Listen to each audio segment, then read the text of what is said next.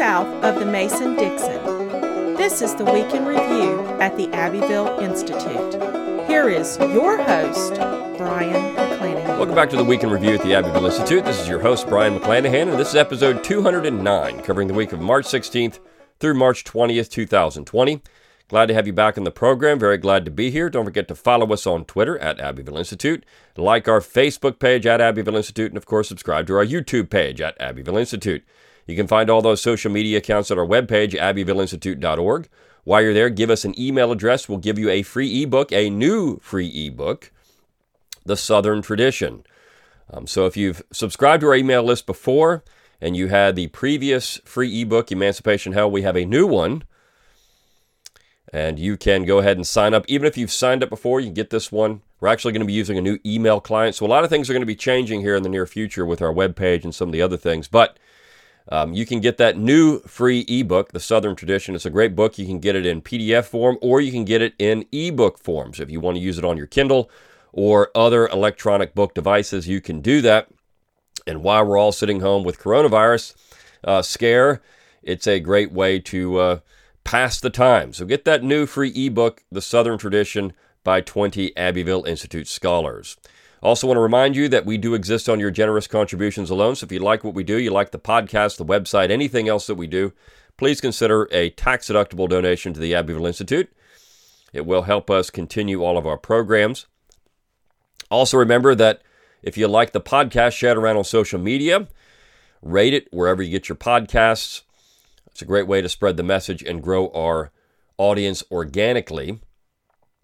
And get your Abbeville Institute apparel. If you click on that shop tab at the top of the page, or click on the, the support tab, I'm sorry, and click on the shop, you will get uh, access to our online web store, which all that stuff you can still purchase. They're open for business. So if you want to get your Abbeville Institute apparel, uh, t shirts, hats, golf shirts, fleece, all kinds of great stuff, just click on that. It'll take you right out to it, and you can buy that material. Okay, so let's talk about the week at the Institute. Of course, again, a lot of people are dealing with an interesting situation now. I don't think in most people's lifetime we've seen anything like this. Uh, perhaps if you're old enough to remember polio and some of the polio outbreaks and quarantines and other things at that point. And I was talking to uh, Don Livingston the day, and he said he remembered that as a as a child, they would have um, enforced quarantines, kind of a stay in place for polio. So that might be the closest that anyone can remember with something like this, unless you've lived somewhere in Asia for a time. Or, but um, we are certainly living in in, uh, in strange times.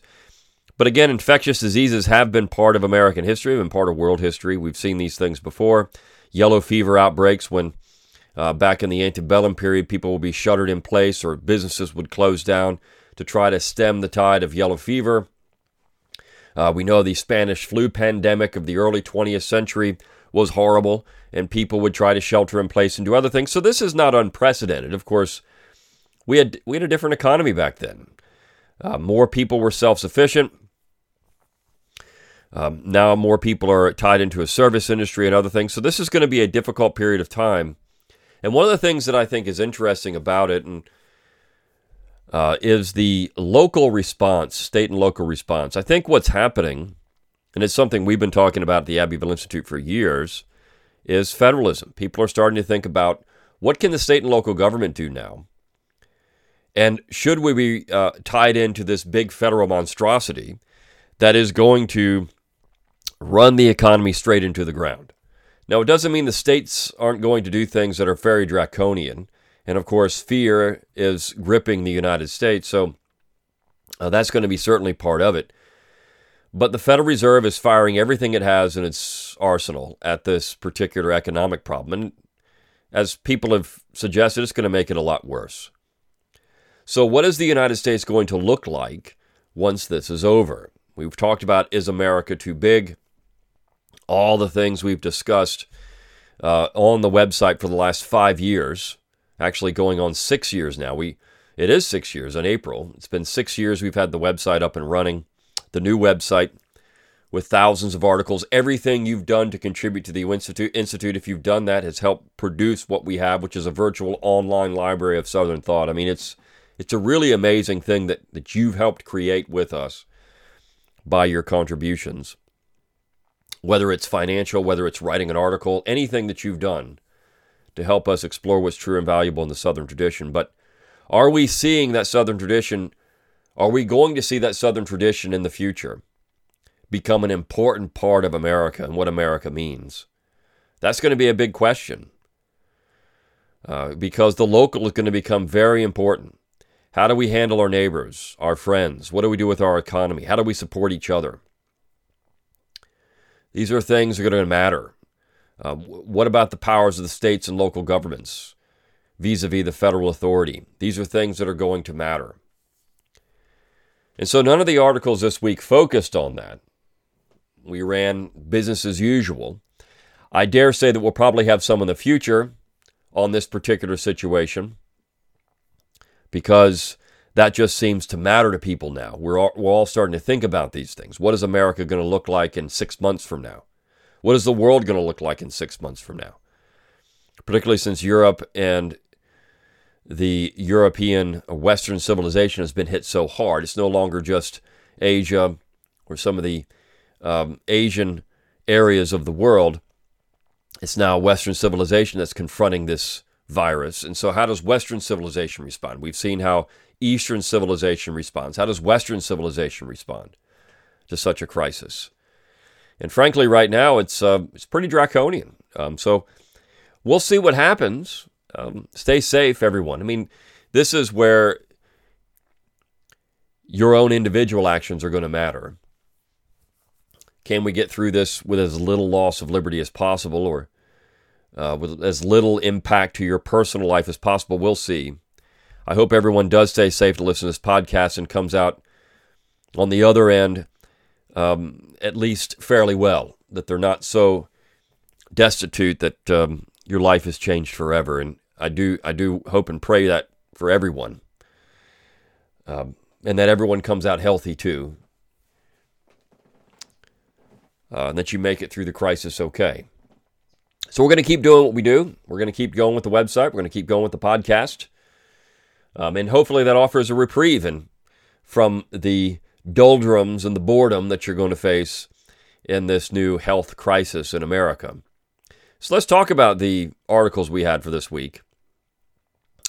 Um, one of the more interesting, and even though there were some things that I thought were uh, a couple of things I thought were incorrect in the article, but the Tuesday piece entitled Kentucky Hobbits, which is a review of J.R.R. Tolkien's work, and does it apply to the Southern tradition? Is there something to Tolkien in the Southern tradition? What do I mean by that? Can Tolkien, and of course, if you're not familiar with J.R.R. Tolkien, of course, The Lord of the Rings and The Hobbit, and you look at those particular works with, through the lens of the Southern tradition, and you find that it's very much in line with that. I think that when you look at the Shire and you look at the hobbits and where they came from, and I think this is the thing that's always been fascinating about Tolkien. And of course, the Southern tradition and why people like Hilaire Belloc would be interested in writing for Who Owns America or G.K. Chesterton and how much Chesterton and this rural agrarian life in England, this English countryside, is very much the southern countryside. How these things are so compatible. And if you look at the Shire in all of the works by Tolkien, and you think about this very rural, agrarian, small community, and how important it was, and how beautiful it was. And I think this is where this is the English countryside. It was the English country critique of centralized power, empire, industrialization. I mean, you, you look at the factories that were work building war machines in Lord of the Rings by the orcs. And you realize what's going on here. I mean, it is a, it's an agrarian critique of the world.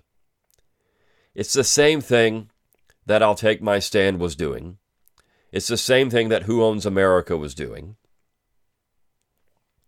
And it's a beautiful critique.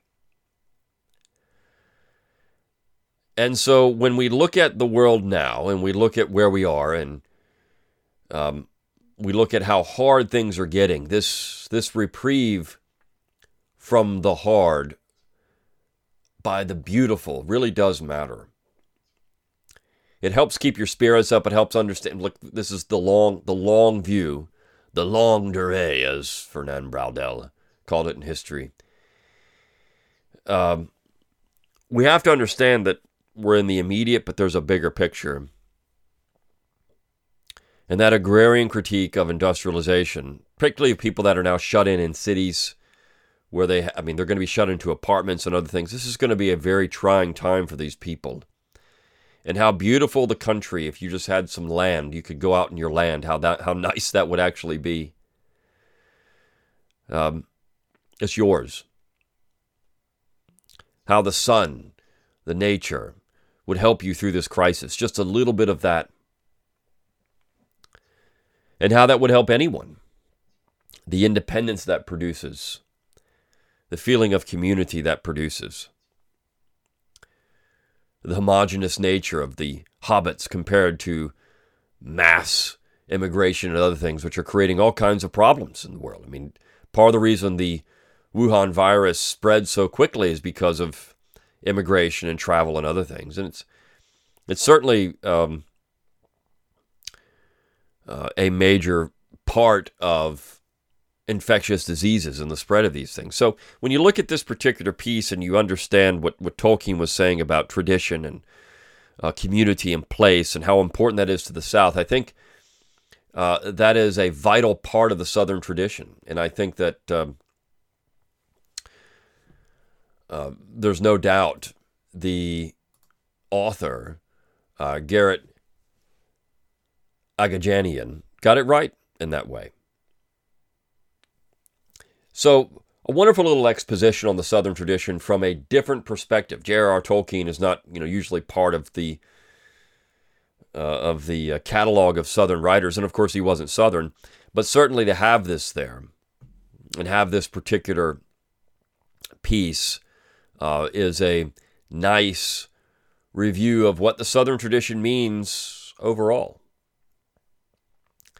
And then, of course, we had this piece by Norman Black on Friday, Violence Breeds Violence, which gets into the Vietnam War and American actions uh, in Vietnam and, of course, casualty numbers and other things. But and it, explains this from a way that I think is interesting in that um, American action had a reaction in Vietnam from those who were not necessarily on board with the NVA or the communist government in Vietnam. And this is something that people have known for years, but who eventually fought the Americans or the French because they simply wanted the invaders out. They simply wanted a country of their own.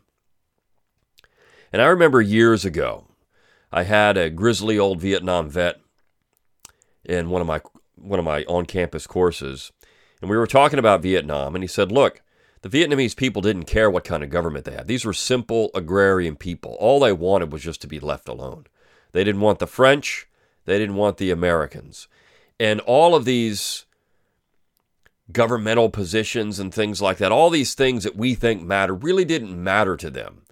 They just wanted to be left alone. And I think Norman does a very nice job in explaining this from a Southern position because he brings the war into it and he talks about a family that was faced with essentially the same crisis. The Evans family um,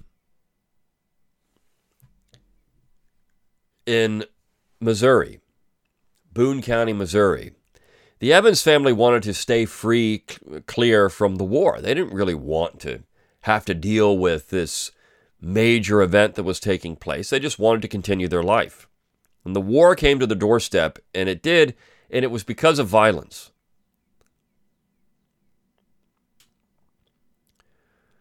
Um, Pleasant Evans was murdered by Union men.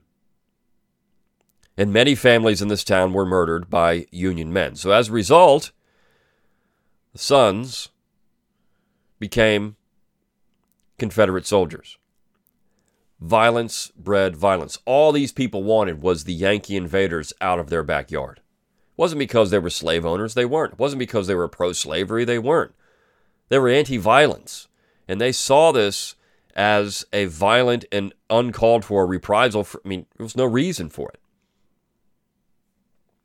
And when you put those, two, I love comparative history in this way. And you put that, people will sit there and pine uh, for the good old days, or they will lament uh, about uh, the problems with the Vietnam War and how awful it was. I mean, people on the left, oh gosh, Vietnam was so bad. Look what we did to the poor Vietnamese people. But yet, these Southerners deserved it. When you look at those two issues and you say to yourself, well, wait a second here. I mean, why would one people deserve it, and not another? And I think it's because of ideological reasons. They're thinking of things, well, the Vietnamese, you know, maybe they're pro communist, or maybe we shouldn't be a, a, a, an imperial power. And I mean, I can agree with the imperial power part.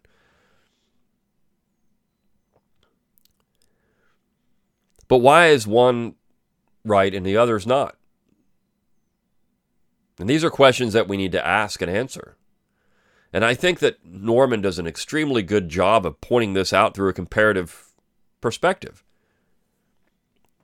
one isn't right if the other isn't right. And I really like that for this piece uh, because it raises it, it, it raises those questions. Violence breeds violence. There will be a reprisal if you resort to violence for something. Somebody eventually will issue a reprisal in a violent reprisal. And so when we think about issues like this, we think about the American empire, we think about the response to the war or to the secession crisis, which wasn't a war, but the secession crisis by the Union Army, which was violence. That was the Union response. It was violence. It didn't have to be. James Buchanan showed it didn't have to be violent. This is why James Buchanan is excoriated by the modern historical profession because James Buchanan did not result did not uh, did not uh, re- respond with violence. The result wasn't violence. With Buchanan's non-response to secession, okay, we're going to try to work this out. Let's let it be. And there was no fighting. There was no fighting. Even though it was tense, there was no fighting. Men from Fort Sumter were allowed to mingle around Charleston. I mean, Nobody attacked them. Uh, when you go down, you look at Pensacola, Florida, where you had Fort Pickens. Um, the city of Pensacola, the state of Florida, was telling these men they had to abandon the fort, but they didn't go try to shoot at them. It wasn't until you had a landing party come in through Lincoln, which was actually Fort Pickens was the first occupied fort. It happened before Sumter, where there was an amphibious landing, and it wasn't until that that you had violence because it was a violent response to violence. We're going to take this thing by, for, uh, by force and we're going to hold it by force, and you're going to like it. Didn't have to be that way. Things could have been settled peacefully, but Lincoln's response was violent, and so violence came.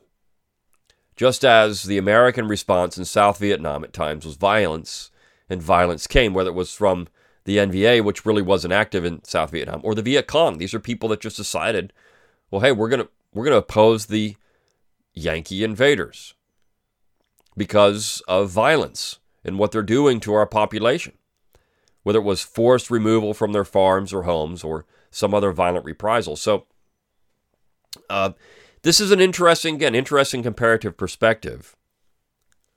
Violence breeds violence. Uh, the other pieces of the week, of course, we had um, an interesting essay on John C. Calhoun. And so you have, I think Monday and Wednesday's pieces fit nice together one on the war and one on Calhoun. This is by uh, Barry Clark. Barry Clark uh, has founded something called the Calhoun Institute. And um, it's an interesting website. He has articles on John C. Calhoun. He runs quite a bit from the Abbeville Institute over there.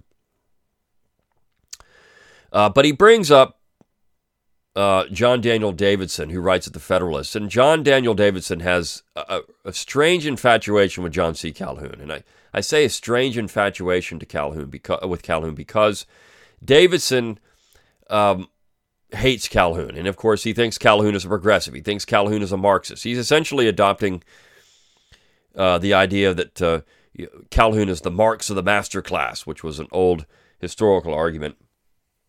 Richard Hofstadter uh, used quite a long time ago that Marx was somehow, uh, Calhoun was somehow the Marx of the master class. Uh, but he is very critical of Calhoun because he thinks Calhoun is um, is the major problem in America. Um, and this gets into some of the arguments against the Confederacy, and of course, they're all placed at Calhoun's feet. And I don't know how that would work when Calhoun had been dead for over a decade by the time the Confederacy is formed. Um, and of course, Clark states that. Um, and of course, as I said, Davidson says that Calhoun sowed modern progressivism, and he quotes Harry Jaffa, who Harry. Anytime you quote Harry Jaffa, you're already running into a problem. Jaffa is a nobody, um, except for the fact that he had a very famous debate with Mel Bradford, and of course that made him famous, and he became this conservative, quote unquote conservative in the process. And I, I think this is one of the major problems with conservatism. And, and you see it. I mean, there are people that almost have the right positions. And I, um, we've talked about several of them on this podcast. They almost have the right positions. Um, and Jaffa says Calhoun's theory was the antithesis of the founders and Abraham Lincoln's understanding of the Constitution. You see this. People say, well, I mean, you're saying these things, but the founders would have disagreed with you.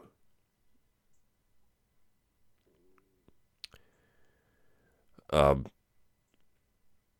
and of course, Clark says, well, yeah, Calhoun did have a different position than the Federalists. Now, of course, it's important to point out here when he talks about the Federalists, he's not talking about real Federalists, which means people that support a federal republic, but the nationalists that came about because of the ratification of the Constitution. Those that were, of course, in the Philadelphia Convention, they were there but they were defeated in the Philadelphia Convention. And of course, when we get the Constitution, the nationalists become a dominant power.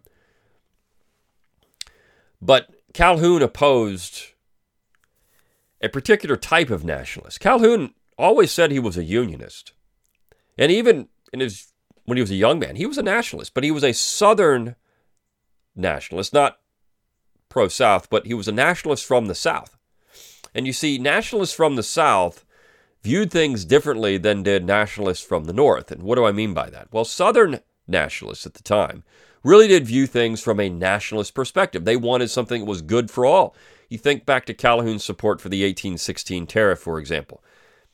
He saw this as good for the Union because the North had been so devastated by the War of 1812, which, of course, was a good war that would uh, support uh, the Union as a whole to get the British off their back, but he thought that the tariff would actually be good for the United States because of that. The problem is New England nationalists, who are call themselves American nationalists, is really just a disguised New England nationalism, only wanted things that were good for New England. Their nation was New England, not the United States.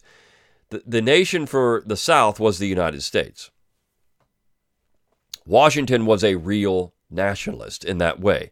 Calhoun was a real nationalist in that way. When he said things like, look, the Union next to our liberty most dear, he's saying that the Union's very important, but if our liberty is abused, then it's no Union at all. We don't need it. So, Calhoun was a nationalist in the purest sense. And of course, when that nation no longer was in support of the American nation, but New, the New England nation, he's often criticized as being a sectionalist. But I don't think you can ever say that about Calhoun. He's not really a sectionalist. He's just saying, look, we have this union. The union is for the benefit and burden of all. If you read his political writings, this is clearly what he says all throughout. And in order to do this, we need to make sure that the laws that we pass are beneficial to all and they burden all equally. And what you're trying to do is not doing that. So he's often viewed as a sectionalist, but he was simply pointing out that you can't abuse the South, just like the South cannot abuse the North. And there were many in the South who believed that. Look, John Taylor of Caroline was very concerned about the prospects of abuse of the North at the hands of the South. He was concerned about these things. Calhoun was concerned about the growth of executive government because he said, look, what we have here are factions now, and all we're going to get is executive government. It's going to destroy the United States, it's going to destroy the Constitution. We can't do this. So when you look at what Calhoun thought and what he did, I mean, this is this is important. And I think that people like Davidson and, of course, Jaffa and other neoconservatives, they get Calhoun completely wrong because they're so fixated on all men are created equal. They're fixated on the proposition nation.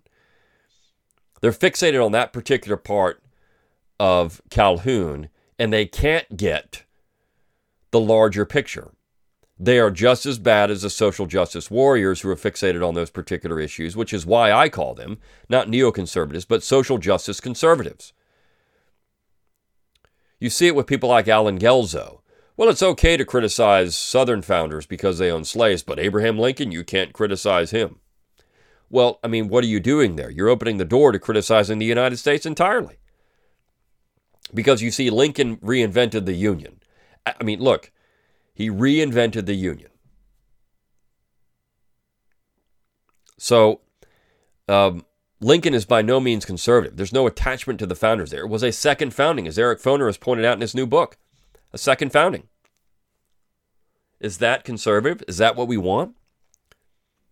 Is that what we're trying to conserve as conservatives? This is a very good question. But this attack on the South, of course, is nothing new. And Davidson's attack on, on Calhoun is nothing new. And you, you look at even the way Southerners are portrayed in films, and I'll get back to the Monday piece in a second, but just talking about Clyde Wilson's piece on Thursday when he gets into the Southern accent and how how that's used as the villain in just about every film. Um, it's an interesting perspective on film. He calls it our speech. Um, and he points out some films that are good in this way and some films that aren't. Uh, one of the ones that I found interesting, he points out the new uh, the new Midway film, um, which outside of the computer graphics was absolutely horrible. I mean, it was okay in that way, but the the acting was was corny. Uh, there were, I mean, the Southerners in it weren't really Southerners; they were just good Americans, and they showed it that way. So, um, I mean, this is where you get these things. The the southern accent is the bad guy or it's played down. There are some good good films that it's it's good. I mean they, they do a nice job with it. He also is highly critical of the film W about George W. Bush. Um, and he's I, have read this before. He's done this part before with uh, with George Bush, or I've seen him write this in other places where um, he's very critical of this particular film. Josh Brolin playing George W. Bush. He said that's a horrible choice because Brolin is too good looking to be George W. Bush, um, too masculine to be George W. Bush. Um, and so, but you have this again, this attack, and you look at. Uh, he asks a question: Why is the recent factory does a serial killer from Buffalo, New York have a southern accent? Come to think of it, he says, why do murderers and vicious gang leaders always have southern accents in movies and television? When they make movies about Ted Kaczynski, Timothy McVeigh, and Ted Bundy, will they have southern accents? Will they make a biopic, biopic glorifying Bill Clinton? Will he have his natural southern accent? You know, so is that going to happen? I mean, I think Clinton will. Look, left likes Bill Clinton still in a way. Um, and there was a actually a interesting film about. Uh, it's a miniseries about Ted Kaczynski. It just uh, I can't remember the title of it, but I watched it. It was very good. And Kaczynski didn't have a southern accent. It showed him as the uh, crazy environmentalist he was, living out in the in the middle of nowhere. Uh, when I say crazy environmentalist, I mean not talking about someone who just wants to preserve the environment environment because it's God's creation and you're trying to maintain what God has, but that he wants to bomb people over his little shack in the woods. So uh, it's different. Um, but um, I, I, did like this piece. I mean, so we've got one more in this series. Next week will be our last installment of, of Clyde Wilson's Of Southerner's Movie Guide. Part 15 is the last installment. And then we're going to be doing something else. Clyde has got another serial that he's going to be uh, putting out. It's on Southern literature, Southern poetry. It's going to be very good. So um, that'll be fun. But I want to wrap up with Phil Leigh's piece published on Monday. Uh, the Washington Post, you know, published some more. The title is "All the Fake News is Fit to Print," which is the Washington Post, and he gets into uh, a, a, back and forth with um, Courtland Molloy from the Washington Post, where he is very critical of Phil Leigh in a speech that he gave to a Confederate roundtable. Um, and of course, in this speech, uh, Leigh brings up a Mississippi legislator named John Harris who supported $10,000 for a Confederate monument.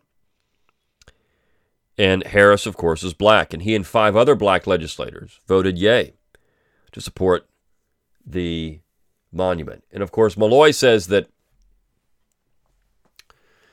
um, the only reason they did this, this is what Molloy says, quote, Harris's speech was a compromise effort to get more white legislators to oppose a newly drafted Mississippi Constitution, which disfranchised black voters with a poll tax and other requirements.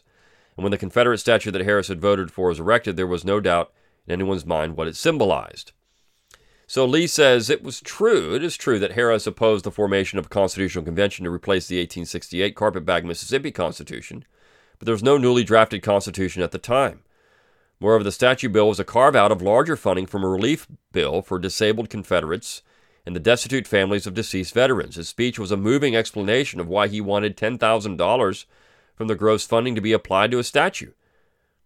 Well, nobody can rule out the possibility that Harris is trying to influence legislators to vote against the Constitutional Convention. The argument is speculative.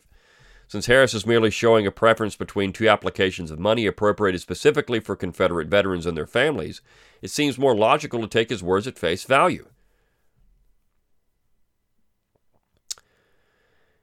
And Leigh continues, this is devastating. He says, finally, Malloy mentioned the 1896 Plessy v. Ferguson Supreme Court ruling that legitimize, legitimize excuse me, the separate but equal race doctrine as another stain on the South. Although the case involved an 1892 Louisiana incident, Justice Henry Brown of Michigan cited a Boston precedent upholding segregated schools. Six of the other justices that joined him in the 7 to 1 decision were from the states that were Union lo- loyal during the Civil War. The lone dissenter was from Kentucky. So Plessy v. Ferguson is a creation essentially of the North and upholding that particular position. The forgotten part of Jim Crow.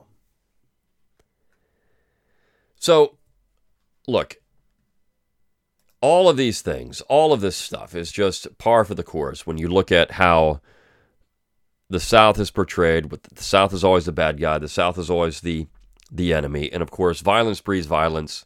But what is the South in this new world that we're going to? What can the South? What can the Southern tradition offer this new world we're going to be facing in six months, three months, two months, as all these things begin to deteriorate? As quarantine takes effect and more people are shut in. What does the Southern tradition offer? And perhaps we're going to focus on that more in the future on the website. We'll see. Until next time, good day.